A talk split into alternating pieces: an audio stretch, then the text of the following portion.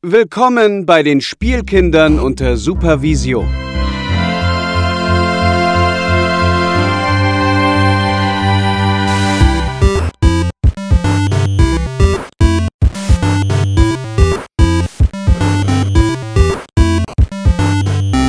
Hallo und herzlich willkommen zu einer neuen Folge der Spielkinder unter Supervision. Ich dachte mir, wir haben ein neues Sounddesign und deswegen wollte ich mir auch ein neues Sounddesign geben. Aber mein neues Sounddesign war einfach nur scheiße cringig. Ist egal. Ähm, auch scheiße cringig ist die Frau, die mit mir im Podcast ist. Hallo Katrin. Hallo! Hast du dir auch versucht, ein neues? Ja, du warst eher so äh, Batman und ich war, war eher so die Vogelscheuche aus äh, Scarecrow. Ja. aus, äh, hier, wir sind ein Nerd-Podcast mit richtig viel Wissen. Also wir wissen auf jeden Fall, wie all diese Charaktere aus diesen ganzen Sachen heißen. Ähm, ja, Scarecrow hat nicht so eine Stimme. ja, das ist einfach so eine, so eine hochsprechende Vogelscheuchenfrau, ne? Ähm, ja, äh, wir wollen heute über zwei Filme miteinander reden und zwar über Luca und ähm, die Mitchells gegen die Maschinen. Heißt der so im Deutschen, ja, ne? Korrekt. Cool, voll geil habe ich äh, meine Hausaufgaben gemacht zum Podcast. Äh, bevor wir das aber tun, erzählen wir, warum wir eigentlich gerade erst irgendwie wieder gefühlt aus den Coolen der Couch auftauchen, warum wir eventuell bald wieder in den Coolen der Couch verschwinden werden und, und all diese Dinge und, und warum wir ein neues Sounddesign haben, weil wir haben heute nicht nur hier, sondern an späterer Stelle ein neues Sounddesign. Ähm, das äh, Intro äh, möchtest du was dazu sagen, wo unser neues Intro herkommt? Ähm ja, das war ein Geburtstagsgeschenk und zwar von dem Menschen, der uns auch schon das erste Intro geschenkt hat. Äh, der hat sich gedacht, ja, ist mal Zeit vielleicht für Neues und hat ein bisschen gebastelt und hat uns dann, äh, hat mir dann zum Geburtstag ein neues Intro geschenkt, was ich sehr, sehr cool finde und äh, ja, was sich sehr, sehr gut macht am Anfang unseres Podcasts. Ja, das andere ist, äh, wir kriegen gleich noch einen neuen Spoiler-Alarm. Den hat uns der nette Max gemacht, einfach ein Hörer, der uns äh, angeschrieben hat, gesagt, ey, ihr braucht mal einen ähm, äh, professionelleren Spoiler-Alarm und ich kann ihn für euch raushauen. Wir haben gesagt, ey, gerne. Äh, dann hat Max sich an die Arbeit gemacht, nachdem wir irgendwie 300 Jahre gebraucht haben, drei Kleinigkeiten dafür aufzunehmen.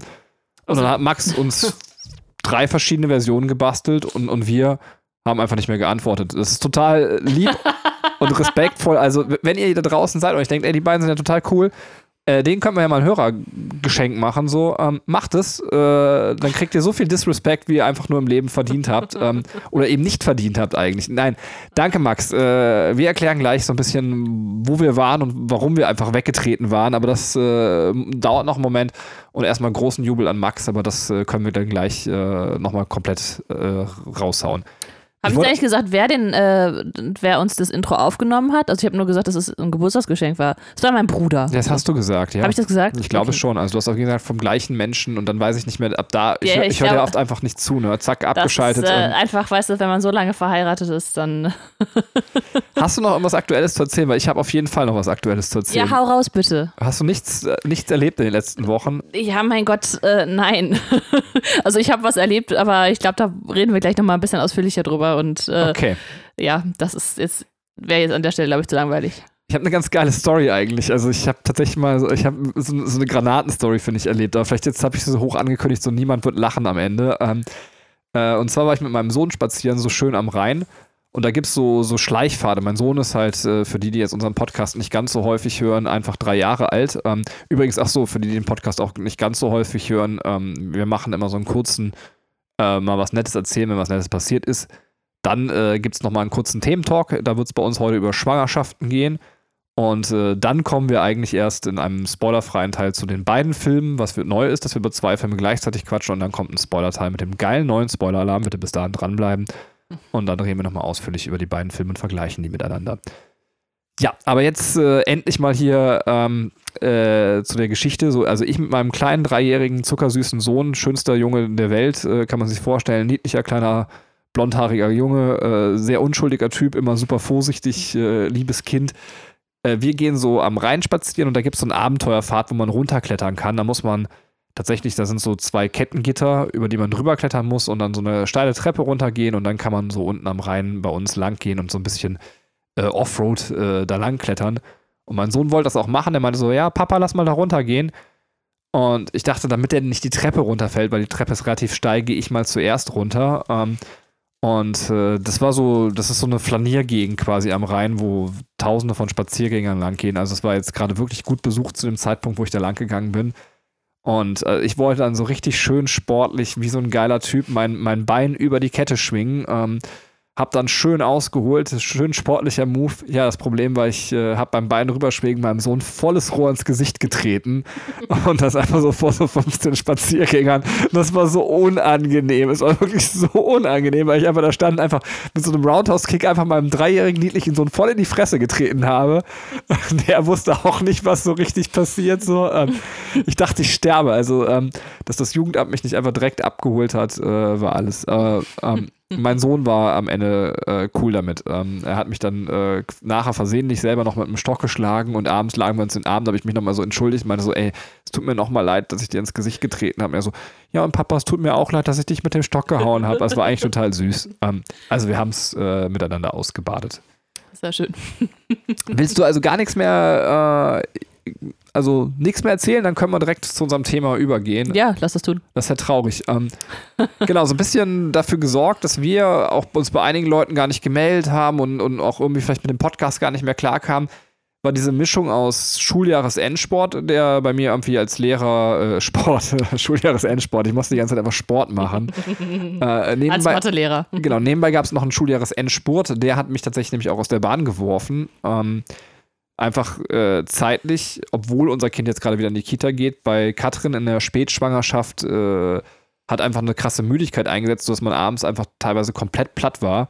Mhm. Äh, sodass wir wirklich nichts mehr gebacken bekommen haben. Wir hatten ja immer so den schönen Plan mit unseren MCU-Podcasts, die so auf Halde zu legen, damit wir die Schwangerschaftszeit überbrücken ja, jetzt haben wir so ein bisschen aus der Konserve gelebt. Äh, wir hoffen jetzt noch, bevor das Kind rausflutscht, dass wir noch ein bisschen was aufnehmen können. Ähm, wir hoffen, dass das Kind rausflutscht. ja, das tun wir wirklich. Ähm, ja, das müssen wir halt gucken, aber das war so ein bisschen das, weswegen wir, wir waren einen Tag mit Leben überlastet. Also wirklich. Äh, es ist ganz schlimm. Ich finde es ich find's ganz schlimm. Es ist bei mir, äh, ich, ich kriege gar nichts mehr auf die Kette. Äh, das ist äh, deswegen, ja ich fühle mich so, genau, den Leuten jetzt zum Beispiel sich, also dieser Max, äh, dieser Max, Max, der sich halt eben super viel Mühe gegeben hat, da fühle ich mich ultra schuldig, weil ich finde, da äh, kann man mal Feedback geben, aber ähm, und sollte man auch einfach unbedingt bei solch lieben Sachen. Ähm, deswegen, da fühle ich mich richtig scheiße. Ähm, bei allem anderen, gut, wir sind halt äh, ein Podcast, der über fünf Jahre oder so jetzt wöchentlich einen Podcast rausbringt. Ich, ich finde, wir zeigen, dass wir schon leistungsstark sind und wenn es dann mal nicht geht, dann geht es halt wirklich leider mal nicht. Und bei der ganzen Zeit, was die, wenn das Baby da ist, quasi, wie wir das machen, ob es eine größere Pause gibt oder nicht, das in den nächsten Wochen machen wir nochmal äh, einen kleinen, einen kleinen Disclaimer oder und erklären, wie es da aussieht. Mhm. Heute wollen wir einfach nur mal über das schöne Thema Schwangerschaft reden. Ähm, und äh, auch wenn Frauen ja immer sich meist sehr unqualifiziert zu Dingen äußern, würde ich Katrin ausnahmsweise beim Thema Schwangerschaft mal einen Vortritt lassen. Ähm, bitte, Katrin. Das hast du sehr schön anmoderiert. Ähm, ja, ist, äh, also man muss sagen, bei mir was äh, ist es so, ich bin äh, tatsächlich in so einem Haushalt aufgewachsen, wo ähm, äh, sehr eingetrichtert wurde von, von, äh, von, ja, vor allem von mütterlicher Seite, wie schön es ist, eine Kinder zu kriegen und ähm, ja, Mutter zu sein und so, ne? Das ist, äh, ich habe mich dann trotzdem auch dafür entschieden, selber Mutter zu werden. Ähm, aber das war. ähm, also, das, äh, so eine Schwangerschaft wurde sehr hoch glorifiziert und ich, ich darf mir auch jetzt noch ähm, ähm, Geschichten anhören, wie, wie wundervoll auch die Geburt ist. Und ähm, ja, nein. Also es ist sehr verromantisiert alles so in, äh, in meiner Jugend gewesen oder in meiner Kindheit vor allem. Ähm, und jetzt, wo man dann halt so ein bisschen dem Realismus ins Auge blickt, es ist nicht so geil, wie ich mir das früher mal vorgestellt habe. Es ist auch nicht so schlimm, wie es vielleicht an mancher Stelle dargestellt wird. Ähm, aber ja, um mal so ein realistisches Bild vielleicht davon zu kriegen, es ist äh, oft, dass man am Anfang der Schwangerschaft mit Übelkeit zu kämpfen hat, weil sich der Körper, also weil sich die Hormone halt auf diese Schwangerschaft einstellen und dieses Schwangerschaftshormon halt Übelkeit auslösen kann. Das ist dieses klassische Hollywood-Klischee, dass die Frau morgens ins Bad rennt und sich erstmal kräftig übergibt. Ähm, ich meine, jede Schwangerschaft ist anders und ich kann jetzt gerade nur von meiner sprechen. Ähm, ja, das, das passiert und ähm, die Mitte der Schwangerschaft ist eigentlich ganz geil, wenn der Bauch noch nicht so dick ist und man nicht ähm, und man halt sich noch irgendwie bewegen kann, die äh, Übelkeit nachgelassen hat. und zum Ende der Schwangerschaft wird alles anstrengend. Also schlimmes anstrengend. Ähm, ich habe äh, neuerdings so Ischias-Schmerzen, wo ich irgendwie durch die Gegend humpel und das ist, also ist alles sehr, sehr anstrengend, dass man sich einfach auch sehr auf die Geburt freut, weil man dann denkt, das, das, das war so ein bisschen vorbei. ja, ähm, das ist so der Eindruck von meiner Schwangerschaft, ähm, dass man tatsächlich erstmal so sein Bild vielleicht nochmal revidieren musste, ähm, was das ganze Thema anging. Ähm, ich weiß nicht, wie es für einen Außenstehenden ist, Benny, wie es auf deiner Seite aussieht, äh, wie du das Ganze wahrnimmst als nicht direkt Betroffener. Ja, stimme ich voll zu. Also ich persönlich finde Schwangerschaften voll scheiße. Ähm, äh, das hängt nicht so viel mit dem Klischeebild zusammen, was man so im Kopf hat, äh, der wütenden, meckeren Frau, die irgendwelche Heißlustgelüste äh, hat. Also ich kann das ja nur für diesen Haushalt hier feststellen. Deswegen, ich bin jetzt kein Experte allgemein für Schwangerschaften. Ich kann nur sagen, ähm, dass Katrin Schwangerschaften sehr geerdet durchlebt hat, so wie alle Phasen des Lebens. Also äh, man hat ja auch immer so dieses klassische klischee-sexistische Bild bei der Hochzeit im Kopf irgendwie so, ähm, ja, Frau benutzt äh, oder sieht sich heute als Prinzesschen, alles dreht sich um Frau. Das war halt in all unseren Lebensphasen sehr unkompliziert, was das anging. Es war eher genau das, was Katrin gerade beschrieben hat bei der ersten und bei der zweiten Schwangerschaft, was diese Übelkeit in dieser ersten Phase angeht. Ähm, wo man dann irgendwie mal auf einmal hört, äh, Katrin läuft los und kotzt ins Klo. Jetzt speziell bei der zweiten Schwangerschaft, also was mir das darüber wollte ich einfach unbedingt mal reden, was mir so richtig auf den Sack geht, ist auch von außen diese romantisch verklärte Sichtweise. Dann gibt es halt ständig irgendwelche Leute, die dann sagen so, ja, aber vergesst euch nicht, äh, Zeit für die Schwangerschaft zu nehmen und äh, das Schöne der Schwangerschaft zu genießen. So, man denkt sich so, ja cool, wir sind gerade in der Lockdown-Phase, wir arbeiten gerade beide, halten unser Kind aus der Kita, weil Schwangere gerade irgendwie erhöht Corona infiziert sind äh, oder quasi also erhöhte, Gefährdet. genau, bei der Corona-Infektion erhöhte Gefährdung haben. Das heißt, wir sind beide arbeitend, haben noch ein Kita-Kind zusammen, äh, Frau ist schwanger. So, wie romantisch soll das denn bitte sein? Also, wann ist denn da Zeit für Wahlgesänge? So, ähm, wo, ja, wo man einfach denkt, so, so dann, dann statt so einer Nachricht, komm vorbei und hilf uns, dann kann ich mich auch endlich mal auf den, mit dem Kopf auf den Babybauch legen. So, ich bin ja froh, wenn ich mal äh, Zeit entweder für meine Arbeit habe oder irgendwie schlafen kann. Also, äh, ja, also von daher so während man irgendwie so bei der Schwangerschaft bei Kind 1 noch irgendwie zumindest so ein bisschen äh, Chance hatte, dass man gesagt hat, ich habe genug Luft, ich rede ständig mit dem Bauch und, und ich bereite mich irgendwie so darauf vor. So, hier ist es halt irgendwie so, dass man abends so, so todmüde quasi dem Kind nochmal drei Sätze in den Bauch reinmurmelt. Ähm, und, und das war's dann so. Also, äh, das tut mir auch total leid, Kind 2. Ich kann deinen Namen jetzt nicht nennen. Wenn du eines Tages diesen Podcast äh, hörst, äh, wir kennen deinen Namen natürlich schon. Wir freuen uns nicht weniger auf dich so. Aber es ist halt, äh, weil du Nummer zwei bist und das sind wir beide auch, also Katrin und ich, ähm, äh, ist es halt sicherlich, dass man trotzdem immer unter einem anderen Stern steht. Das wird auch nach der Schwangerschaft so sein, weil man einfach ähm, immer noch an, an ein anderes Kind gebunden ist und das kann man ja auch nicht komplett vernachlässigen. Also das äh, finde gerade auch nochmal zweite Schwangerschaften kann man sehr schwer so romantisch verklärt. Also wer es schafft, ja. mit irgendwelchen Bambushölzern und Ölen und was weiß ich was da viel Spaß. So bei uns war es eigentlich eher so, wir sind froh, dass die Fruchtblase nicht schon einfach mittendrin geplatzt ist und alles ist gut. So. Ähm. das stimmt, ähm, das stimmt tatsächlich, ja. Und ähm, man ähm, muss vielleicht auch dazu sagen, dass äh, so eine, also ich meine, das erste Kind ist halt das erste Kind im Sinne von, es macht einen zu, zu, zu Eltern. Also man hat auf einmal eine neue Rolle. Das zweite Kind hat halt nicht mal diesen krassen Status, dass man, man hat alles schon mal so einmal durch, durcherlebt. Äh, was ich noch nicht miterlebt habe, ist halt die Endphase einer Schwangerschaft, weil unser äh, Sohn, also das, das erste Kind ist halt ähm, zu früh auf die Welt gekommen, so ein Frühchen. Und deswegen äh, ist das für mich jetzt gerade nochmal so extrem äh, anstrengend und ich erlebe das gerade zum ersten Mal, dass es so, so in der Art und Weise anstrengend ist. Ja, und das kann man damit sagen, das können wir dann nochmal als eigenen Thementalk machen, wenn wir das danach noch wollen. Ähm, das heißt auch, äh, dass wir einen Kaiserschnitt bei der ersten Geburt hatten. Wir also fiebern das erste Mal beide auf eine natürliche Geburt hin. Was völlig verrückt ist. Ich bin noch nie bewusstlos im Kreissaal geworden. Also du warst auch noch nie im Kreissaal. genau. Also das hat sich Kind 2 quasi äh, dann doch wieder als, als Novum überlegt, äh, wo man dann auch sieht, also auch du, wenn du irgendwie zuhörst, ähm, bringst uns neue Erlebnisse. Und übrigens auch das, was Katrin sagt, also nochmal, äh, weil ich finde ja immer, dass man irgendwie in der Gefahr steht, dass unsere Kinder mal diese Podcasts nachhören und sagen, mit der Emotion sind meine Eltern da damals dran gegangen, ja, herzlichen Dank, den kacke ich gleich auf den Teppich so. Ähm, wo man sagt so, ja nein, wir haben uns ja trotzdem für dich entschieden und freuen uns wahnsinnig auf dich. Äh, nur du bist quasi vielleicht nicht so äh, bei dir ist dann nicht äh, das erste Umdrehen irgendwie das Besondere, sondern erstens, welchen Charakter hast du und, und, und solche Sachen und natürlich trotzdem auch ähm, äh, jetzt die Interaktion mit dem anderen Kind zusammen, also so das noch mehr Familie sein. So. Das ist mhm. natürlich so. Das war bei uns aber auch so und, und damit muss man sich in gewisser Weise auch irgendwie ähm, als zweites Kind im gesunden Maße abfinden. So. Ja ja, was heißt abfinden? Also ich musste mich nie mit irgendwas abfinden. Das ist irgendwie, es ist ja auch irgendwo natürlich, ne? Also man, ja, man kennt ja auch nichts anderes. Ja, und trotzdem, also hattest du das nicht? Also schon, dann können wir überspringen. Jetzt sind wir nicht mehr bei Schwangerschaft, sondern ein zweites Kind ist auch ein schönes, oder sollen wir das uns aufheben als, aber ähm, Stell die Frage, jetzt bin ich so neugierig.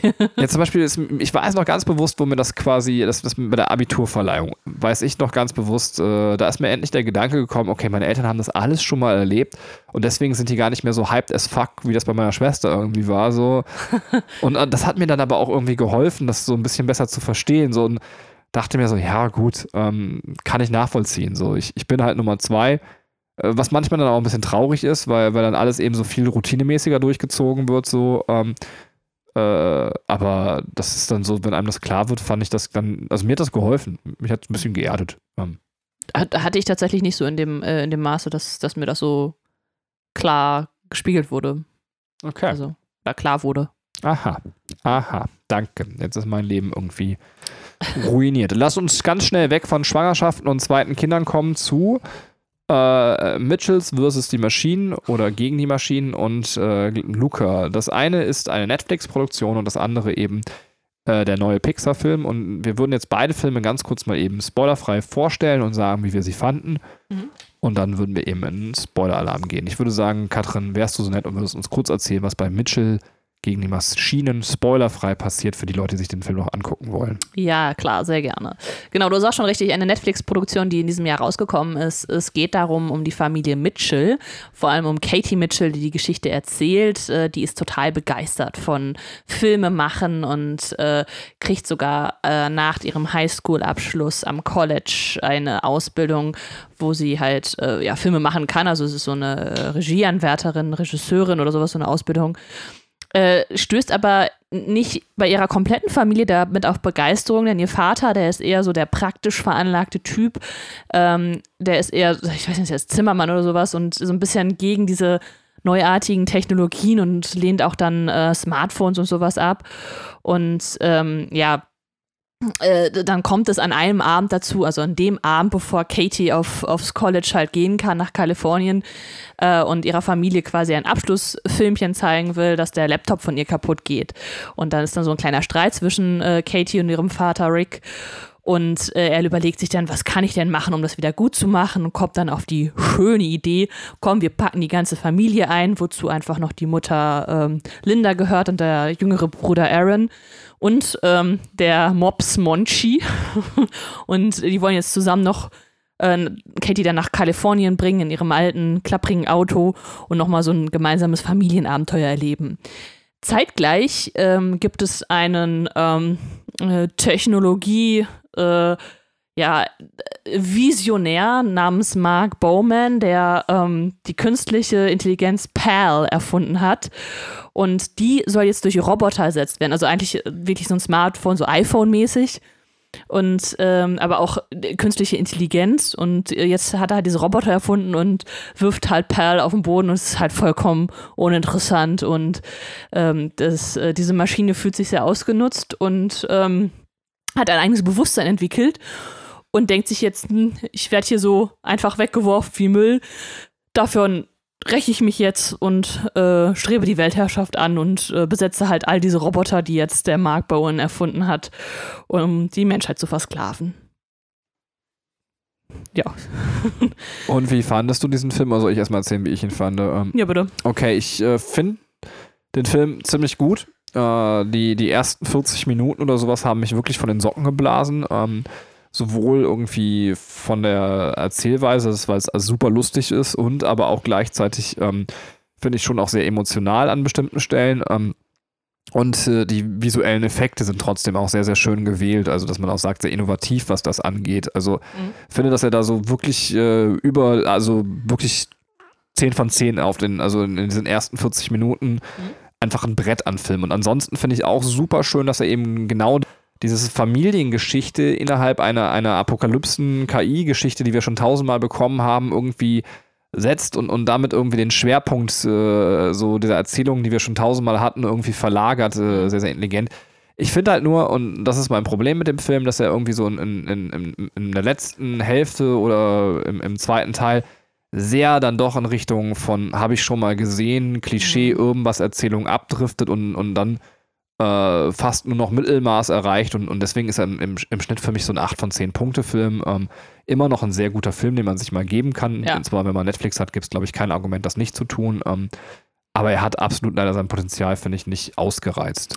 Ja, das sehe ich auch so. Es ist halt, ähm, er ist halt erfrischend anders. Weißt du, so, er ist halt, äh, er nimmt halt diese Schnelllebigkeit, die wir halt durch, äh, weiß ich nicht, durch Internet halt kennen, durch die Memes, durch äh, die Videos, die wir uns angucken, durch, weiß nicht, TikTok und so und diesen ganzen Kram, nimmt er halt super auf und verarbeitet das auch. Also man hat dann auch diese ich weiß nicht, diese Sticker oder diese kleinen Bildchen, die man dann irgendwie posten kann und das verarbeitet er halt alles zu so einem coolen Gesamtkunstwerk.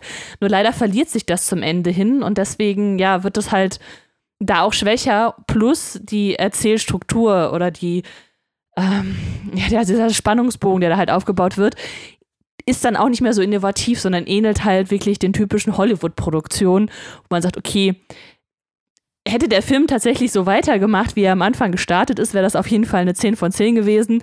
So ist es dann vielleicht, wie du schon sagst, eine, eine 8 von 10. Ähm, ich mag aber äh, dennoch, und das möchte ich nochmal betonen, einfach dieses ähm, Technik versus analoge Verfahren, also das, das, dieser Konflikt, der da halt aufgebracht wird, im Sinne von äh, Vater-Tochter-Konflikt, ähm, und wie es dann zum Schluss gelöst wird, äh, äh, finde ich immer noch äh, eine sehr, sehr coole Storyline und ein sehr cooler Gedanke. Ja, vielleicht noch so als letzten Einwurf irgendwie für die Leute, die sich irgendwie so ein bisschen auskennen. Äh, in der Produktion waren Phil Lord und Chris Miller irgendwie beteiligt. Äh, die beiden stehen ja schon für sehr viel Qualität. Ähm, als Regisseure kennt man sie vielleicht vom Lego-Movie oder von den 21 Jump Street-Filmen. Äh, in der Produktion waren sie, glaube ich, auch bei Into the Spider-Verse beteiligt. Ja. Ähm, ja. Großartige Köpfe, finde ich, die auch so ein bisschen Qualitätsgaranten sind. Ja, der, übrigens, der Film sollte schon 2020 ähm, rauskommen, aber Corona-bedingt wurde der halt immer wieder weiter verschoben. Und äh, dass er jetzt erst in diesem Jahr, in 2021, halt äh, wirklich veröffentlicht wurde. Okay, krass. Ähm, ja, dann äh, würde ich sagen, machen wir einen kurzen Break. Wir kommen gleich nochmal zu dem Film und, und werden auch nochmal in Spoiler-Teil quasi über den Film gehen. Aber jetzt äh, ist ja eh noch alles spoilerfrei. Wir reden jetzt mal ganz kurz über einen anderen Film und zwar über Luca. Ähm, äh, möchtest du erzählen, worum es in Luca geht, spoilerfrei, oder soll ich das jetzt mal ganz kurz machen? Ach, ich mach das mal und du sagst mir, ob ich das gut gemacht habe. Und dann ja, Mann. zuerst. Ähm, Spontanität first. Ja, also bei Luca geht es um ein, also mehr Menschen oder mehr Jungen, könnte man sagen. Es geht halt um Leute, halt, die generell im Wasser leben. Haben die eigentlich einen Namen da? Es ist, äh also, sie werden als Seemonster bezeichnet. Ähm, ich weiß nicht, ob die, wie sie sich selbst bezeichnen. Äh, okay, wenn man es politisch korrekt ausdrücken will. Genau. Keine wenn, Ahnung. Wenn ich also mehr jetzt, indigen. Genau, wenn ich jetzt den Seemonstern quasi äh, bezeichnungstechnisch äh, vor, die, vor die Füße trete oder vor die Flosse trete, sollen sie mir Bescheid sagen. Ähm, naja, auf jeden Fall äh, ist dieser Junge auch so ein bisschen im Konflikt mit seiner Familie, weil äh, die wollen ihn letztendlich von der Oberfläche fernhalten, aber wie das so ist, trifft er eines Tages ein anderes Seemonster und äh, mit dem geht er an die Oberfläche und stellt fest, wenn er an der Oberfläche ist, verwandelt er sich in einen echten Jungen, als wenn er Pinocchio wäre und äh, lernt da so ein bisschen das Leben an der Oberfläche kennen. Die Eltern fuckt es aber ab, dass er irgendwie seine Nachmittage an der Oberfläche verbringt und äh, wollen ihn dann zur Internierung quasi zu seinem Onkel in die Tiefsee schicken. Das findet der wiederum nicht so geil und nimmt Reis aus und zwar an die Oberfläche und äh, da beginnt das Abenteuer äh, sowohl von ihm als auch von seinen Eltern, die den kleinen Luca und nicht Nemo äh, suchen. Ja, das würde ich so sagen, ist äh, spoilerfrei gesagt, worum es bei ähm, Findet Luca geht. Ähm, ja. Wie fandest du äh, Luca?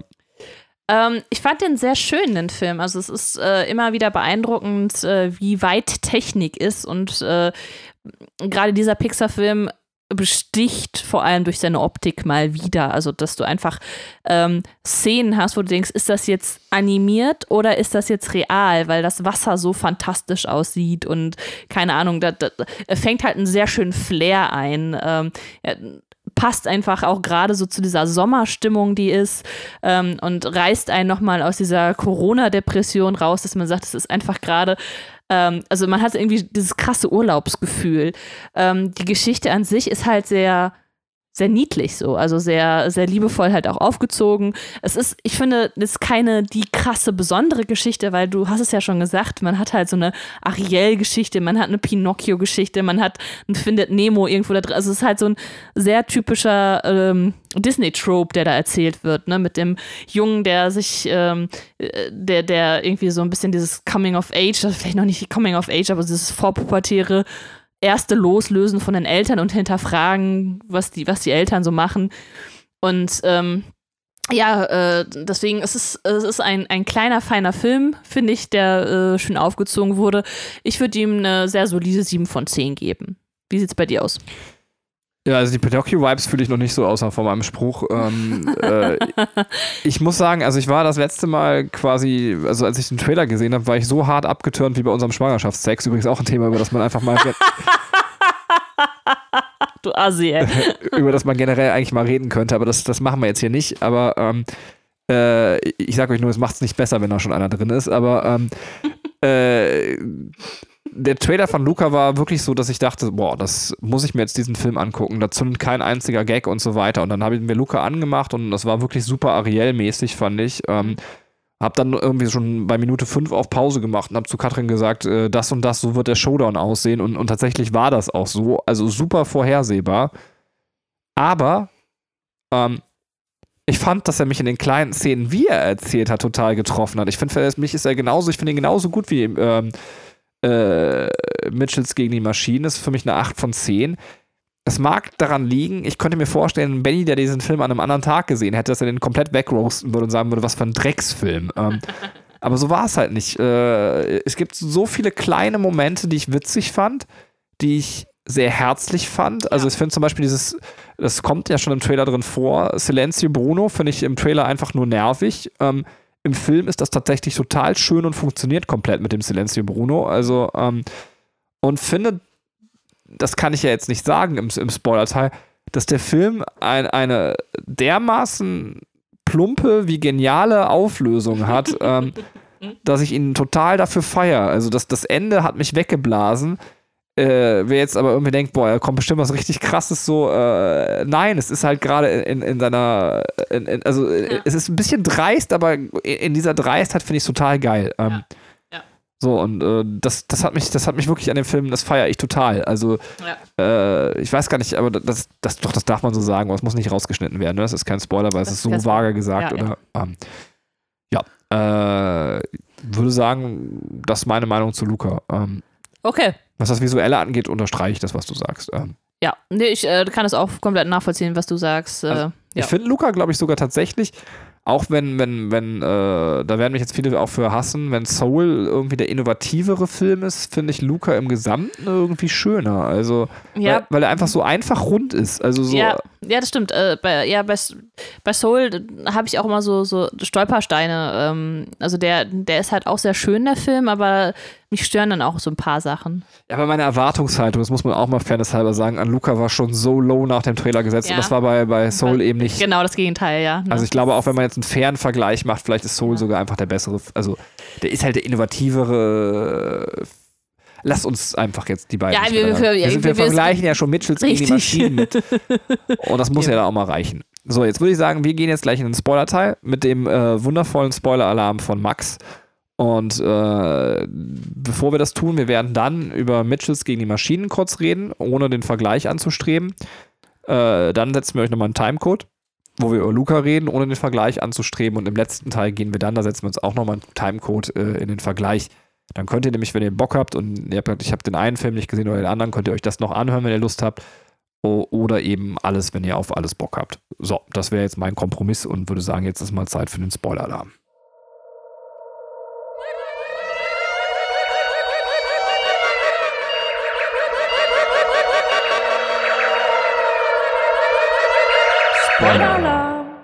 Ja, also Katrin, hast du Lust, äh, uns irgendwas zu Mitchells gegen die Maschinen zu erzählen? Ja, ich würde nur ganz kurz äh, auf das Ende eingehen, damit wir wissen, äh, wo dieser Film eigentlich hinläuft, ähm, damit man das vielleicht nochmal vor Augen hat, äh, wenn man es jetzt länger her ist, dass man es gesehen hat. Oder vielleicht hat man es auch noch gar nicht gesehen, hört sich das aber trotzdem an. Also, die Mitchells äh, können sich als letzte Menschen halt vor den Ro von Robotern retten. Und ähm, ja, haben dann halt mit Hilfe von zwei defekten Robotern die Möglichkeit, äh, sehen die Möglichkeit, die Menschheit komplett zu retten und äh, müssen dann dazu eine, einen Sicherungscode eingeben und äh, fahren zuerst in so eine Mall, äh, wo sie dann gegen riesen Furbies kämpfen, ähm, das aber leider dann nicht funktioniert und sie dann äh, zum äh, Showdown ähm, in de, na, zum Firmensitz in Silicon Valley fahren müssen und dort ähm, ja gegen Perl halt äh, kämpfen, also gegen das Smartphone sozusagen. Ähm, da gibt es halt wieder dieses äh, klassische Hollywood-Missverständnis, wodurch dann erstmal alles ganz schlimm wird, bevor dann zum Schluss Katie die rettende Idee hat und ähm, mit Monchi, dem ähm, ja, den Mobs der Familie, die Roboter so verwirrt, die einfach nicht einordnen können, was das jetzt für ein Tier ist oder ob das ein Brot ist oder ein, ein Hund oder was auch immer.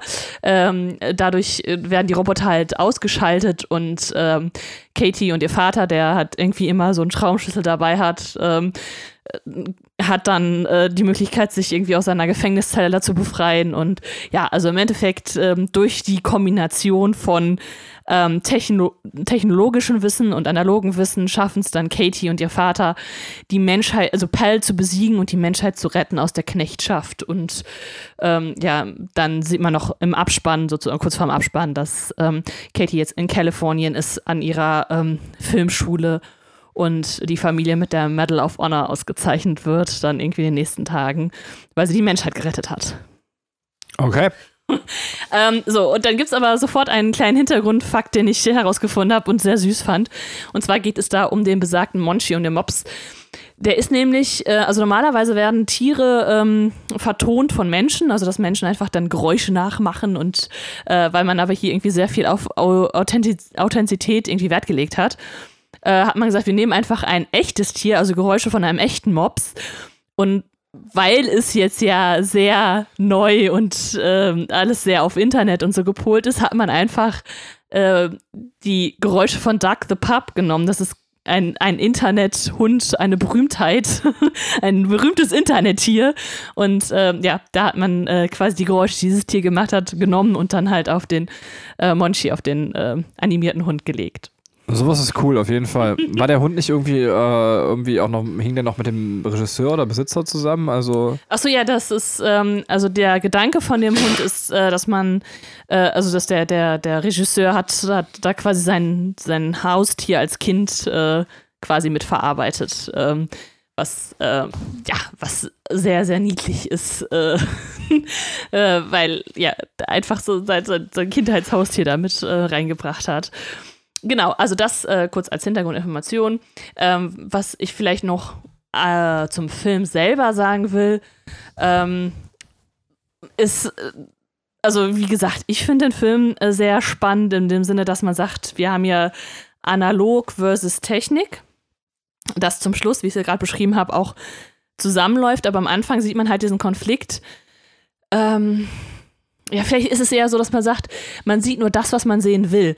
Ähm, Rick, also der Vater, kommt irgendwann nach Hause und äh, kurz vorher war die Situation, dass äh, dieser ähm, Mark Bowman, der, ähm, der, dieser innovative Technikmensch, dann halt diese Roboter ankündigt und jetzt äh, äh Katie, ihr kleiner Bruder Aaron und die Mutter da sitzen und äh, dem Smartphone jetzt mal kurz recherchieren, was denn da Hintergrund ist. Und der kommt nach Hause und sieht halt, ja, okay, weißt du, so moderne Zeit und alle sitzen nur am Handy. Weißt du, so niemand spricht mehr miteinander, niemand guckt sich mehr an. Und das ist halt dieses, ähm, vielleicht, was man auch oft als, als Vorurteil hört. Ne? Und das, da sieht er sich natürlich jetzt drin bestätigt. Ähm, ohne dass das wirklich so konkret ausgesprochen wird. Auf der anderen Seite hast du halt die langweiligen Familienausflüge, wo man dann halt, jetzt legen wir alle unsere Handys weg und wir genießen jetzt die Zeit zusammen und dann sitzt du im Endeffekt fünf Stunden im Auto und machst erstmal nichts.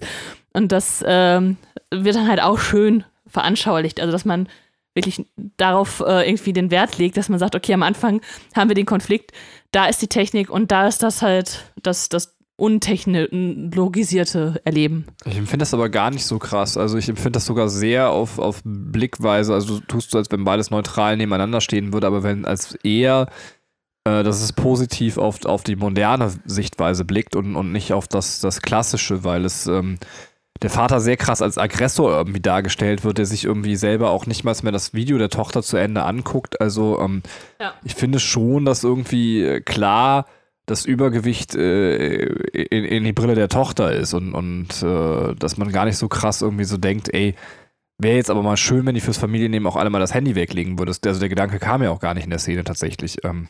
Ja, okay, das stimmt. Das stimmt, äh, das stimmt wirklich. Nur es ist ähm, ist es, glaube ich, so, also, er ist halt immer auch der Loser, ähm, also der Vater, ähm, in dem, was er halt vorschlägt, ne? Und also er kommt ja nicht weiter. Also ich glaube, was bei ihm die Schwierigkeit ist, er ver versperrt sich halt vor dem Neuen. Er muss dann halt im Laufe dieses Films, äh, im Laufe seiner Geschichte halt lernen, das eben nicht zu tun und seine Phobie da zu überwinden. Was Katie lernen muss, ist, dass ihr Vater halt sehr viel für sie aufgegeben hat. Der hatte halt einen anderen Lebenstraum. Der wollte halt was anderes machen und in einer Hütte im Wald am liebsten leben und einfach Künstler sein. Und äh, um, weil er halt seiner Tochter den, den Lebensstandard da nicht bieten konnte, musste er das aufgeben. Wird das eigentlich so, also ist es quasi, dass wir uns gar nicht überlegt haben, über Mitchells gegen die Maschinen zu sprechen und, und dann war eine lange Pause und, und dann haben wir Luca gesehen und dachten nach, eigentlich wäre es irgendwie schön, über beides zu sprechen und, und deswegen muss ich jetzt nochmal fragen, weil normalerweise mache ich mir Notizen nehmen bei den Filmen. Mhm. Äh, wird das denn aber so explizit eigentlich, also von dem Film so gesagt, dass der Vater das wegen ihr aufgeben ja. musste oder muss man das rauslesen? Man, nee. man sieht es irgendwie, diese Szene, aber an, gibt's, an, an welcher Stelle wird es gesagt? Das weiß ich nicht mehr. Ähm. Ähm, also in dem Video, ähm, was man halt dann äh, auf dem also was, was die sich dann halt noch anguckt auf den Rekorder. Aber da wird es nicht ausgesprochen. Also da bin ich mir ziemlich sicher, dass, es, äh, dass du es aus dem Subtext rauslesen musst und dass es nie, äh, also 100% gesagt wird, dass er es fürs Kind macht. Ähm. Ja, aber es, er ist halt sehr traurig, als er da steht und als er dann mit Ja, ja, aber okay, ja. aber das ist aus dem Subtext für mich rauslesen. Das wird halt okay. nicht explizit gesagt, ja. Ja, ja, also okay, das kann sein. Das kann sein. Ich weiß nicht, ob ihre Mutter da noch was zu sagt, aber ich glaube. Aber du hast es auch, also, also glaube, wir haben es ja beide gesagt, unabhängig ja. davon auf jeden Fall so gedeutet. Ja, weil ich, ich glaub, dachte nämlich, ob das meine Interpretation wäre und wollte eben auch noch nachfragen, hat er mir das vorgenommen. Fand es ganz interessant, dass du es jetzt direkt so. Mhm. Ja, nee, ich glaube, die Mutter hat das, also ich glaube, die Mutter sagt auch noch irgendwas dazu, dass, dass, die, dass er das halt für sie aufgegeben hat. Also es ist, also es ist entweder ist es im Subtext aber sehr, sehr deutlich dann im Subtext, ähm, dass es da nicht sehr viel Interpretationsspielraum ist oder es wird tatsächlich explizit gesagt. Ja, das ist halt so auch ein interessanter Teil des Films, dass äh, ja eben auch die, die Konfliktseite da eben, da hast du völlig recht, der Eltern eben mitbearbeitet. Dieses so, ja, auch wenn man sich selber Kinder wünscht und deswegen finde ich, ist man auch verdammt nochmal dafür verpflichtet, für seine Kindersachen aufzugeben, müssen Kinder trotzdem irgendwie auch begreifen, dass man als Eltern schon irgendwie vielleicht auch Abstriche von seinem eigenen Leben machen musste, um äh, eben Kinder auf die Welt zu bringen oder eben auch äh, groß zu ziehen. Also wenn man sich dann oft fragt, ja, warum sind meine Eltern eigentlich so so interessenlos, so, ähm, ja, das liegt an dir. Ähm, also natürlich nicht nur, weil es gibt genügend Eltern, die, die genug Hobbys und Interessen haben. Wir haben ja immer noch unsere Hobbys und Interessen und das wird sich hoffentlich auch nicht ändern. Aber es ist halt schwieriger unter Kindern. Das äh, müssen sich dann Kinder vielleicht in dem Weise auch äh, bewusst werden. Ähm, ja. Was mir auch bei meinen Eltern vielleicht äh, auch sehr lange gedauert hat, bis mir der Gedanke irgendwann mal kam. Ähm. Ja, ist krass, ne? Also, also ich finde es krass. Irgendwann kam dieses Verständnis, dass die Eltern schon vor einem selber da waren und selber eine Geschichte halt mit sich tragen, ne? Also das, ähm, das ist nur ein Gedanke, der mir da geradezu kommt, weil ich weiß noch relativ genau, wie das bei mir war, dass ich dann auf einmal verstanden habe, okay, Mama ist halt, äh, die hatte halt vorher schon mal, weiß ich nicht, eine Beziehung, bevor sie mit meinem Vater zusammengekommen ist und sowas. Ne? Also, dass man einfach so, so ein Verständnis halt aufbaut. Ja, wobei ich da auch immer denke, dass so Eltern auch manchmal vielleicht es sich so ein bisschen schwierig machen, ähm, dass man, wenn man so ein gewisses Alter erreicht hat, vielleicht hat, also es ist bei uns dann auch so, dass man keinen Bock mehr darüber zu, hat zu reden oder sowas so, aber dann kann man doch mal die ganzen geilen Stories von früher auspacken und, und sagen so, ja, ähm, damals in den 70ern, da, da habe ich mir das LSD reingepfiffen und äh, dann versehentlich Onkel Harry in den Briefkasten gekackt oder sowas. So, ich denke mal, so dann haben wir ja alles Alter, wo man sagen kann, so dann müssen wir jetzt auch nicht mehr so tun, als wenn ihr so ein komplett unschuldiges Leben vor euch hattet. So, ähm, Nein, aber ich, also ich glaube, es ist halt eher so, dass es in der Pubertät ja nochmal äh, für, also in der eigenen Pubertät irgendwann nochmal kommt, dieses, ach so, da, da war ja vielleicht dann doch noch mehr. Also da, da war, ist es, das Leben hat nicht angefangen meiner Eltern, als ich auf die Welt gekommen bin. Ja, aber das, das meine ich ja. Das, aber dass die Eltern das in dem Sinne einem auch schwierig machen, weil sie, äh, glaube ich, so eine ganze Zeit diese Geschichten von einem fernhalten, weil Ja, sie vielleicht auch ja, unpassend das sind, weil niemand will was über die Fickerei seiner Eltern oder irgendwas hören. Aber gibt es da nicht irgendwo so einen Punkt, wo man einfach so mal so jetzt Eier auf den Tisch und jetzt erzählen wir dir mal alles, was so richtig gelaufen Ja, ist? das, So? also da, da, da hätte ich, glaube ich, also weiß nicht, mit so 11, 12 hätte ich, glaube ich, mit den Geschichten noch nicht so viel anfangen können, erst danach. Nee, das meine ich, aber, also, aber jetzt, sind, sind wir ja so in dem Alter, wo man eigentlich sich mit seinen Eltern an den Tisch setzen könnte und dann würde man ja auch nicht mehr vor. Schamesröte platzen. Nein, aber ach, aber mittlerweile weiß ich auch sehr viel aus dem Leben meiner Eltern, muss ich sagen. Nee, das kann ich gar, also, das kann ich nicht so es sagen. Es gab weiß- aber auch keine LSD und in dem Briefkasten Kackgeschichten. Glaubst du, glaubst du? Ja, vielleicht. Vielleicht haben wir die noch nicht gehört. Ja, äh, genau, nochmal zurück zu Mitchells gegen die Maschinen. Ähm, ja. Ja, ich finde die Auflösung, also da kann man auch darüber diskutieren. Ähm, ich will den Film jetzt auch gar nicht, weil ich, der hat mir ja sehr gut gefallen, wie, wie man rausgehört hat. Aber ich finde auch diese Auflösung, okay, wir brauchen auch beides aus beiden Welten, finde ich gar nicht mal so gut. Ähm, Ja, also was. weil, ganz Ja. ehrlich, alleine mit diesem Kack-Schraubenzieher, als wenn es sinnvoll ist, immer so ein Kack. Acht-Kann-Schraubenzieher mit sich rumzutragen. Was soll denn jetzt die Quintessenz sein, dass wir schwachsinnige Dinge aus Traditionsgründen beibehalten sollen? Natürlich ist das ein Symbol an der Stelle äh, und das soll man auch als solches verstehen. Das verstehe ich auch tatsächlich, aber äh, ich finde auch wichtig, dass man mal tradieren darf, dass wir auch Unsinniges quasi über den, über den Haufen schmeißen und, und dass man sich auch äh, weiterzuentwickeln hat. Ich meine, Ja. macht Fadi ja auch im Film. Also, ja, ja, Fadi muss sich dann auch mit, mit Computer auseinandersetzen und diesen Code eingeben und im Endeffekt die Welt dann doch retten.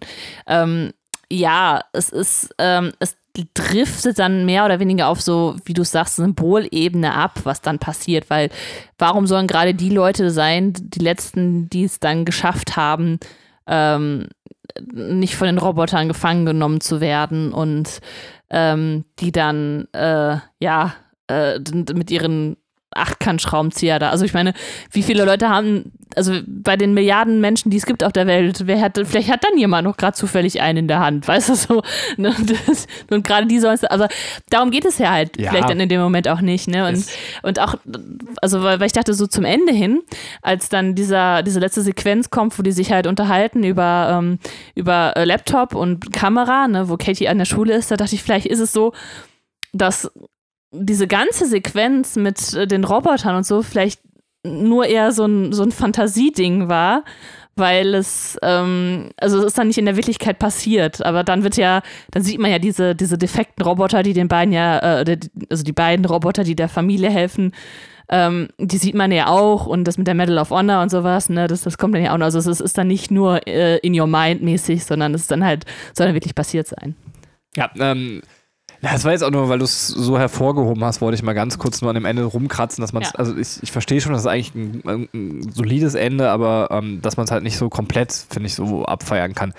Was ich tatsächlich, welche Szene ich ganz schlimm fand, also weswegen ich so auch mit der zweiten Hälfte des Films so rumgrumpel, ist, äh, ich kann es nicht mehr haben, wenn in Filmen, also was heißt, es geht natürlich immer noch, aber wie oft haben wir jetzt die Szene in irgendeinem Film gesehen, äh, Person XY äh, sagt irgendwas Gemeines über Person äh, XZ, ähm, dann bessert sich die Beziehung der beiden und äh, dann kommt irgendwie durch einen Zufall oder irgendwas raus, ob, obwohl Person äh, XY eben auch schon fünfmal andeuten oder sagen wollte, wie es eigentlich wirklich ist, dann kommt die Wahrheit raus, dann ist nochmal ein künstlicher Konflikt zwischen beiden und dann löst sich das Ganze wieder auf. Ja. Ey, in wie vielen Filmen haben wir das? Also versuch mir mal Ja. spontan einen Film zu nennen. Ich wette, du kannst mir sofort einen Film nennen, wo sowas passiert. Also Das ist so ein typischer Hollywood-Trope, so das ist ga- ganz, ganz klassisch. Du ist bist der Frage jedem- ausgewichen. In jedem Film. In jedem Film. Jurassic ja. Park. So, nee, ist es nicht. Eine Hochzeit zu verlieben, weil mir fallen gerade nur komische Titel ein. Das ist wirklich so bei Hochzeit zum. Ja, das ist dann so, dass, dass, ähm, dass, dass er denkt, sie würde auf Geld stehen, also die beiden sind ineinander verknallt, sie will halt einen anderen Typen heiraten und äh, Ja, zehn Dinge, die ich an dir hasse, zum Beispiel auch. Ja. ne? ja sowas. Ne? ganz Also- klassisch, so, ja. Und das ist so, ja. Also, Also, es ist eher so ein Liebesfilm, fällt mir da auf. Aber es da glaube ich auch in jedem Film. da, ja, da kommt es aber häufiger dran vor, ne? Also immer noch dieses klassische Motiv so, äh, jemand ist aus den falschen äh, Beweggründen, nähert er sich jemanden und verliebt sich dann aber wirklich in ihn und schafft ihm aber nicht mehr die falschen Beweggründe zu offenbaren. Da ist es wirklich Ja, so ja. ganz gängig. Ja. Aber frage ich mich auch, wenn man so eine Grütze runterschreibt, ob man sich dann nicht irgendwie auch scheiße vorkommt und sagt, ja, ich, also man denkt sich, auch- ich meine, man kann sich auch denken, so, ja, ist scheißegal, ist leicht verdientes Geld, mein Arbeitstag ist heute einfach, ich muss mir auch keine Gedanken machen. Und ich mache ja auch jetzt nicht Filme für die Leute, die jetzt seit 30 Jahren verbittert Filme gucken, sondern ich mache für jemanden, der 15 ist, einen Film so und, und der kennt es auch vielleicht noch gar nicht. Also muss man ja auch mal fairnesshalber sagen. ja, ne? und vielleicht geht es auch dabei um Erwartungshaltung, dass ich, äh, wenn ich so einen Film gucke, dann vielleicht auch in einer gewissen Art und Weise was Bestimmtes sehen will. Also, wenn ich mir jetzt nicht irgendeinen Brainfuck Thriller angucke, sondern sage, ich möchte eine leichte romantische Komödie haben, dann möchte ich halt vielleicht auch, also erwarte ich vielleicht auch, dass sowas kommt. Okay, ja, ich brauche das nur, um, um, also auch, wenn man sich jetzt denkt, wofür, wenn wir gleich über Luca und den Vergleich sprechen, da brauche ich es nochmal tatsächlich. Ähm, weil, äh, ja, dann kann man nochmal sagen, inwiefern Luca eben mit diesen Klischees oder mit anderen Klischees umgeht. Wo du gerade Luca erwähnst, möchtest du eben auch noch mal kurz das Ende von Luca zusammenfassen und äh, dann äh, gehen wir dann also sind wir fertig mit Mitchells gegen die Maschinen? Also ich hätte nichts mehr äh, zu Okay. ergänzen. Machen wir das. Äh, dann ähm, herzlich willkommen zu Luca. Ähm, also ich soll das Ende von Luca zusammenfassen. Luca flüchtet mit äh, dem Freund, ich habe den Namen von dem Freund. Alberto. mit Alberto ähm, zusammen in eine Stadt. Dort lernen sie eine weitere Außenseiterin kennen, ähm, Julia. Julia, und äh, zusammen wollen die drei an einem Rennen teilnehmen, um eben bei diesem Rennen, das ist ein Triathlon, äh, wo man schwimmen, Radfahren und Nudeln essen muss. ist auch geil, ne? ähm, weil äh, Alberto und äh, Luca haben halt eben den großen Traum, eine Vespa zu gewinnen, weil sie glauben, eine Vespa bedeutet für sie Freiheit. Ähm, und äh, genau, sie wollen eben dieses Rennen gewinnen. Gleichzeitig gehen die Eltern von Luca ähm, nach Luca auf die Suche. Und es ist dann so nach langem Hin und Her, dass äh, Luca und äh, Alberto und Julia tatsächlich irgendwie das Rennen gewinnen. Also irgendwie gewinnen sie es auch nicht gemeinsam, äh, aber irgendwie auch schon. Und ähm, dann ist es aber so, dass tatsächlich es im großen Regen stattgefunden hat und die beiden eben wieder zu Fischmenschen geworden sind oder eben zu Seeungeheuern. Die ganze Stadt sieht das und dann gibt es kurz diesen einen, der jetzt die Revolte gegen die Seeungeheuer anfangen will.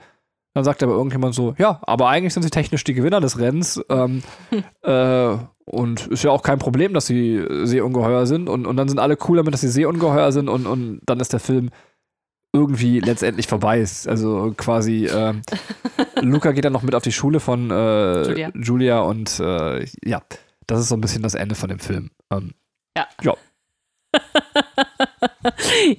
es ist äh, genau, äh, das, das meintest du mit, der Film macht es sich der einfach. Äh, im, Im Grunde gibt es diesen Konflikt, den die ganze, die ganze Zeit scheuen, ne, zu sagen, wir, wir sind hier die Seeungeheuer, weil die Stadt natürlich auch danach sucht, weil die jetzt irgendwo da gesichtet wurden. Ähm, dass dieser Konflikt dann einfach im Endeffekt gar nicht stattfindet, weil die sagen, ja, das sind keine Seeungeheuer, das sind Luca und Alberto. Ja, gut. Dann. Und dann äh, kommt halt raus, dass noch, äh, dass da noch so zwei alte Damen in der Stadt wohnen, die sind dann auch Seeungeheuer, halt die ganze Zeit getarnt als normale Menschen. Und die, die Großmutti von, äh, von Luca ist auch öfters dann mal in der Stadt und so. Äh, also das, das, äh, dieses große, was am Anfang da stand, dieses, du darfst jetzt nicht an die Oberfläche und das ist gefährlich und die Menschen sind böse, ähm, wird einfach, ist, ist, dieser Konflikt existiert zum Schluss nicht mehr und es gibt halt nicht, also es ist nur, weil die sich zeigen, weil die in dieser Stadt gelebt haben, sie sich zeigen und dann ist es alles gut und ähm, ja, Ja, aber das ist also, genau, und das, das meine ich, deswegen habe ich auch diese Stelle nochmal bei Mitchells gegen die Maschine rausgeholt. Gängiges Filmklischee wäre jetzt irgendwie so, äh, es gibt dann doch noch Menschen, die gegen sie hetzen und man muss jetzt erst beweisen, dass die Fischmenschen doch nicht böse sind, weil, keine Ahnung, was Fischmensch macht irgendwas so. Und das, das, dieses gängige Filmklischee macht auch Sinn, das ist sonst da drin, weil es Spannung erzeugt und irgendwie so einen Spannungsaufbau. Und darauf scheißt Luca und das macht Luca so genial. weil es, und deswegen kann ich auch verstehen, wenn man sich darüber aufregt, ähm, ein, super plumpes Ende. Ne? Es, es gibt halt keine Spannungskurve ab der Stelle mehr, weil alle so entscheiden, so, ja, okay, das ist halt ganz cool, das ist doch ganz nett eigentlich so. Aber das ist ja auch so cool, weil es einfach so tatsächlich, das ist, wie Rassismus und Vorurteile abgebaut werden durch Begegnung. Sie sind sich begegnet, die stellen fest, Ja. so scheiße sind sie gar nicht. Und eigentlich könnten wir auch alle nett zusammenleben. So, Ja. das ist, das ist, ja, eben, das ist genauso. Das ist so schön, wie, wie es auch einfach äh, letztendlich genial ist, weil man sich äh, diesem schreiberischen, also dieser schreiberischen Spannungskurve verweigert. Also, Ja. dass man das durchbekommen hat als, äh, als Produktidee, ist Ja. ja schon genial. Da hätte jeder eigentlich so drauf geguckt und hätte sagen müssen, was, was, was, Alter, das ist doch voll lame von der Filmdynamik her. Äh, ja. Aber das macht es so genial. Diese Geschichte kriegen wir so nicht so oft. ähm, Das stimmt. Ähm, vielleicht dann noch als kurzer Hintergrund, äh, Informationsfakt, das ist, ähm, äh, Regie hat Enrico ähm, geführt, äh, geführt der, ähm, äh, der halt auch Italiener ist oder aus Italien kommt und wahrscheinlich, also er wollte halt auch dieses, diese, diesen italienischen Flair halt dann von der Rivera halt so einfangen, weißt du, dieses, dieses etwas leichtere äh, Leben und dieses an der Küstennähe und sowas. Ne? Also es ist halt, er verarbeitet auch sehr viel so seine Kindheit damit und ähm, wollte da auch das Augenmerk drauf legen, also dieses Seeungeheuertum steht dafür, Außenseiter zu sein, jemand anders zu sein. Ich meine, das, das ist vielleicht dann auch irgendwo offensichtlich, ne? Aber das, äh, ähm, das Schöne ist dann, ist es vielleicht so, ja, zeig dich doch einfach und dann wirst du akzeptiert. So, ne? Also das ist vielleicht die Aussage, die er treffen will. Und dadurch äh, äh, kann es ja sein, also denke ich mal, werden halt die, die Kreativköpfe das auch freigegeben haben, eben weil, weil es diese Aussage halt bestätigt, ne? Also Ja, das ist schön, dass das, das macht der Film ja an manchen Stellen mit einem selber. Ne? Wenn man dann bei dem Vater von, von Julia ist, so da ist es so, Ja.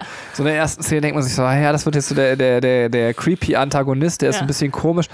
Und dann, dann lernt man ihn irgendwie so mit jeder Szene mehr schätzen und, und lieben und denkt so, eigentlich voll der sympathische, knuffelige Typ. So, ähm, Ja, ja, vor allem, also die Szene mit seinem Arm, ne, wo er dann äh, sagt so, äh, der wurde mir von einem Seeungeheuer abgebissen und die, die Jungs so, also, nee, nee, ich wurde so geboren.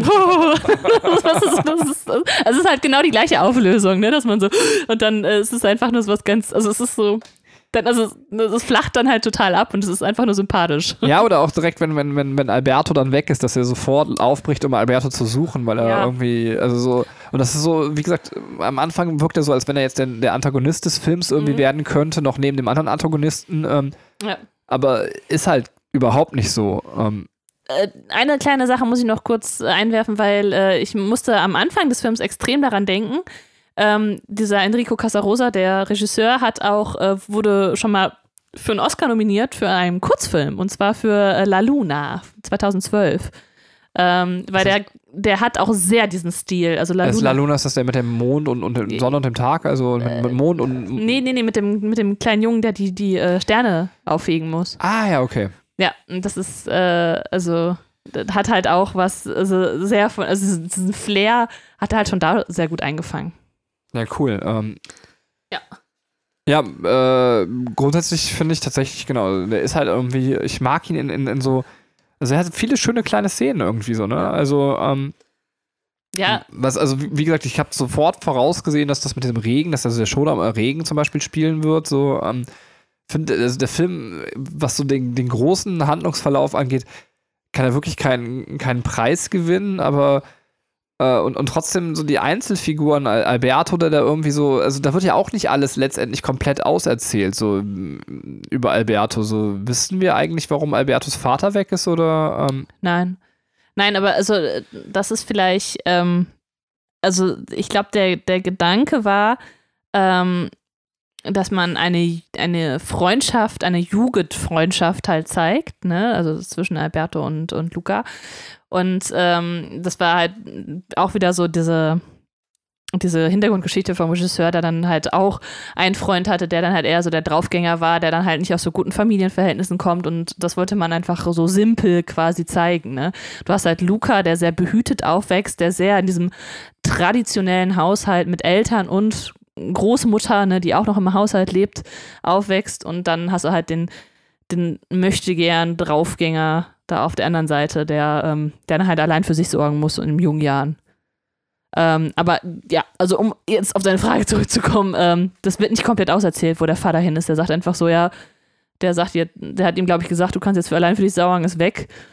Aber das Schöne ist ja, dass der Film eine Lösung dafür bietet und äh, Massimo, also den Vater von Julia, quasi als Ersatzvater anbietet, weil dahin geht Alberto zum Schluss. Ja, aber ich finde das gut, dass der Film sowas gar nicht so, also, also das, das also der lässt auch da so irgendwie, finde ich, kleine geschickte Leerstellen. Das ist okay. Ja. Also ich glaube, ich hätte es auch gar nicht wissen wollen. Also ähm, so macht es die Figur so etwas melancholischer und tiefer von Alberto und, und ich finde, äh, das eigentlich ganz nett. Ähm, Ja, ja, ja.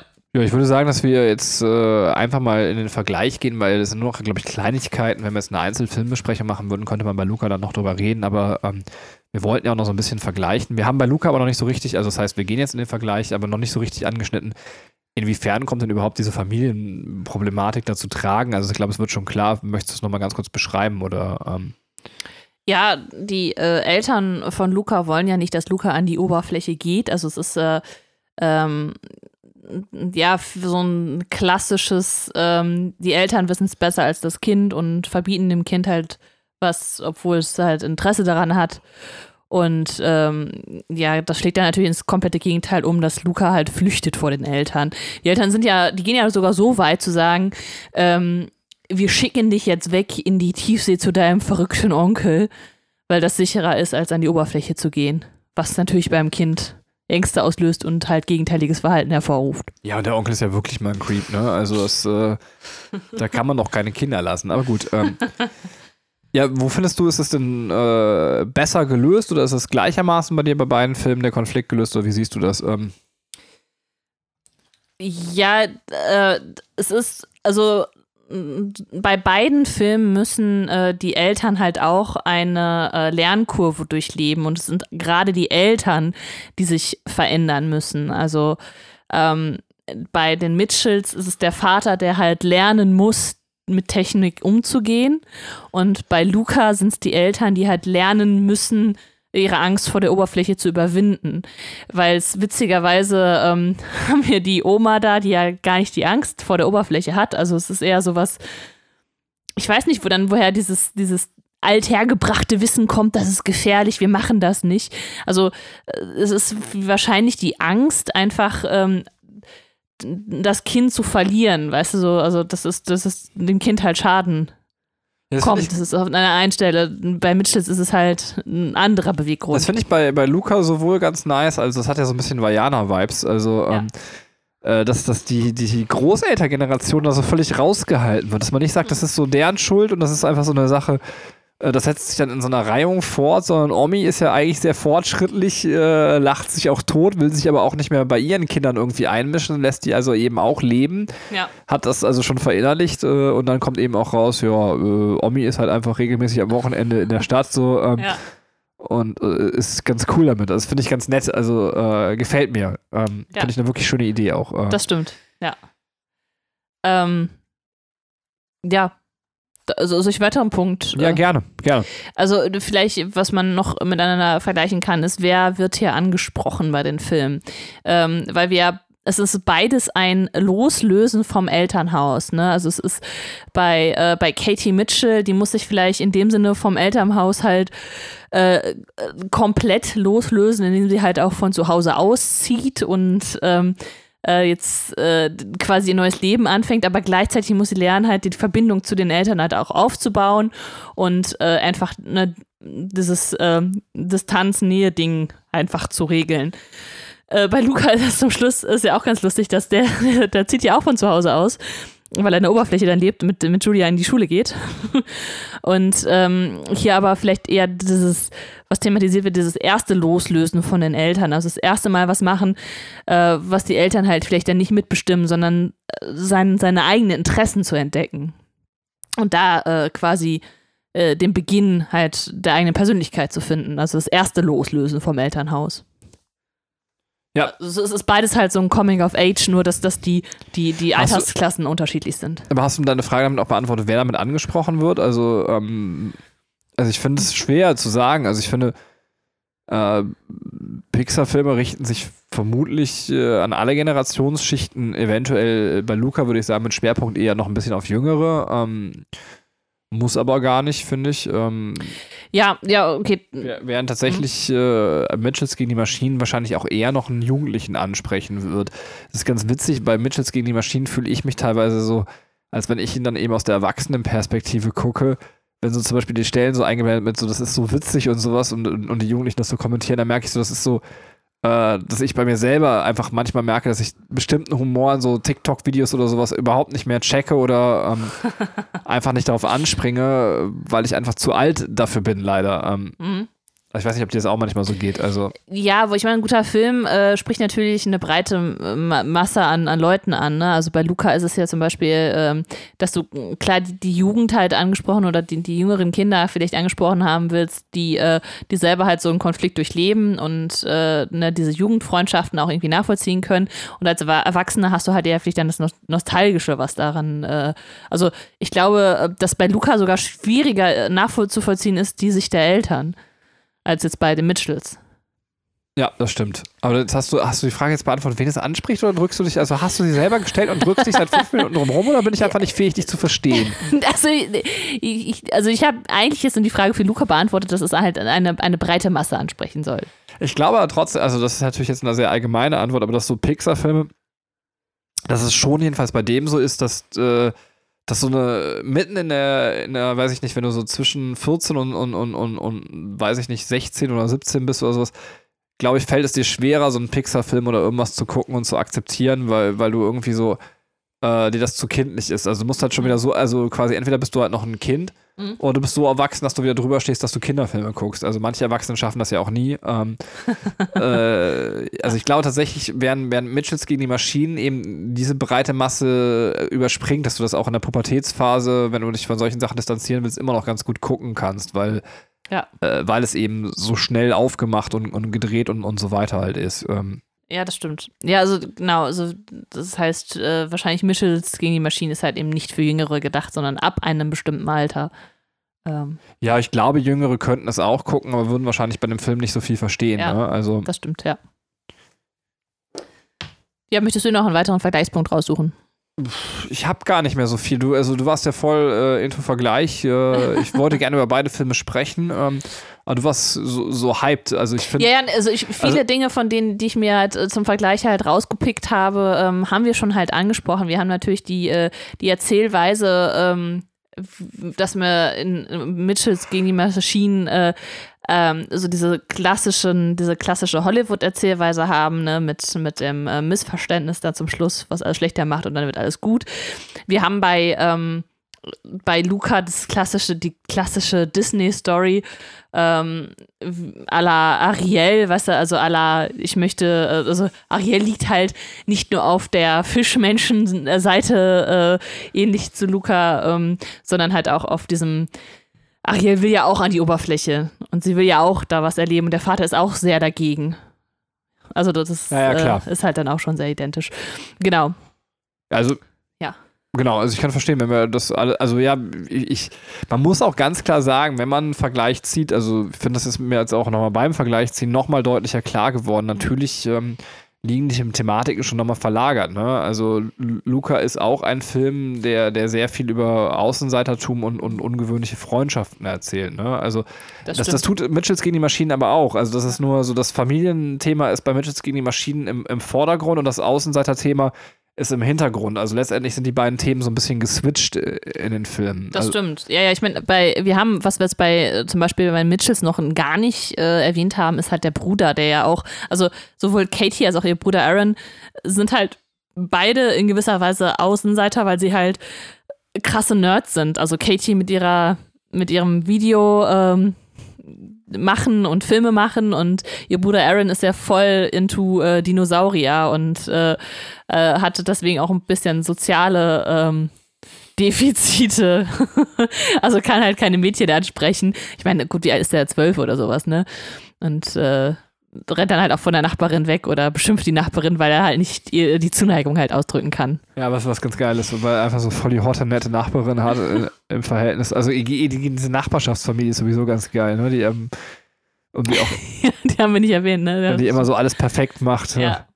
Ja, genau, es ist, äh, ja, vielleicht geht es halt äh, so im Grunde um, ums uh, Unperfektsein, ne? Und äh, ja, da, da, da zieht sich halt auch Luca halt ziemlich viel raus, finde ich, weil wir auch da ähm, äh, diese Akzeptanz des, des Anderssein haben. Wir haben, ich meine, wir haben auch die Eltern, die halt auch mega witzig sind, ne? Die, äh, die ja anfangen, alle Kinder mit Wasser zu bespritzen, weil, weil sie ähm, äh, weil sie halt rausfinden wollen, wer jetzt ihr Sohn ist. Und äh, Ja, ja, und die Mutter, die einfach so, ohne dass man es ahnen oder wissen könnte, so eine brillante Fußballerin ist. So. ja, was, aber was vielleicht auch noch so ein bisschen was über diesen Charakter verrät, weil sie ja, äh, also weil ja gerade die Schwierigkeit ist, wenn man äh, das erste Mal als Fischmensch äh, oder Seeungeheuer an Land kommt, dass das Laufen halt sehr schwierig ist, was ja bei Luca äh, äh, gezeigt wird. Und anscheinend können die Eltern das dann so gut, dass sie es ja wahrscheinlich auch schon mal gemacht haben, dann an Land waren, weil die Mutter einfach auch eine Fußfertigkeit hat. Ja, ja, glaubt man. Also zumindestens, ähm, äh, ja, das wäre auch die Frage. Erfährt man eigentlich in Luca, warum die nicht an Land gehen? Äh, oder. Ja, es ist, es ist einfach, weil, äh, weil die äh, Seeungeheuer, ich sage es jetzt mal so, ähm, äh, sehen, was die Menschen quasi mit, mit der Welt halt oder Unterwasserwelt halt ähm, anstellen. Also, dass, dass man dann halt die, ähm, die, die, wie heißen diese Speere? Harpunen. Diese Harpunen hat und keine Ahnung. Aber, aber mehr ist es nicht, oder? Das sind auch also es Vorurteile. sind Vorurteile, ja. Okay. Genau. Sollen, wir- sollen wir an der Stelle zumachen oder willst du noch irgendwas äh, loswerden? Ähm, ja, vielleicht, äh, was noch, äh, was man noch vergleichen kann, ist, ähm, dass ähm, die Darstellung des Ganzen, äh, wo wir halt nicht unbedingt was haben, was, was übereinkommt, sondern was, was halt sehr separiert ist. Ne? Äh, wir haben halt äh, bei, ähm, bei den Mitchells diese schnellen Bilder, diese, diese, ähm, diese Kommentierung, diese Off-Kommentierung, also dass, dass man halt, ähm, wie schon erwähnt, halt wie so eine wie, halt, wie wir gerade Internet auch wahrnehmen und wie wir auch Internet kommu äh, ähm, ähm, Ja, immer so, so ein Handmade, Selfmade, äh, Handkamera-Style. So. Genau. Genau, und äh, während wir dann auf der anderen Seite halt äh, Lukas, äh, die, die Darstellung Luca haben, die halt sehr äh, realistisch ist, also sehr an Realismus gebunden, bis natürlich ähm, die, die Charaktere selber, die sehen ja halt dieses verniedlichte äh, Pixar-Bild halt haben. Ja, äh, also ich habe eben schon gesagt, dass ich alles gesagt habe. Ähm, hast du noch, also ich, ich stelle dir nochmal die Frage. Äh, warte, nee, nee. Äh, tatsächlich äh, finde ich, jetzt haben wir, ähm, haben wir halt äh, den, den Vergleich gut rausgearbeitet und äh, die Punkte alle aufgegriffen, die ich jedenfalls auf meiner Liste stehen hatte. Ja, cool. Dann äh, machen wir noch hier ein fröhliches Ende. Wir hoffen, dass wir jetzt in den nächsten Wochen wieder schaffen zu podcasten und äh, mir hat es sehr, sehr viel Spaß gemacht und ja, ich hoffe, wir hören uns nächste Woche nochmal wieder. Ähm, Einen schönen Sommer euch. Bis bald. tschüss.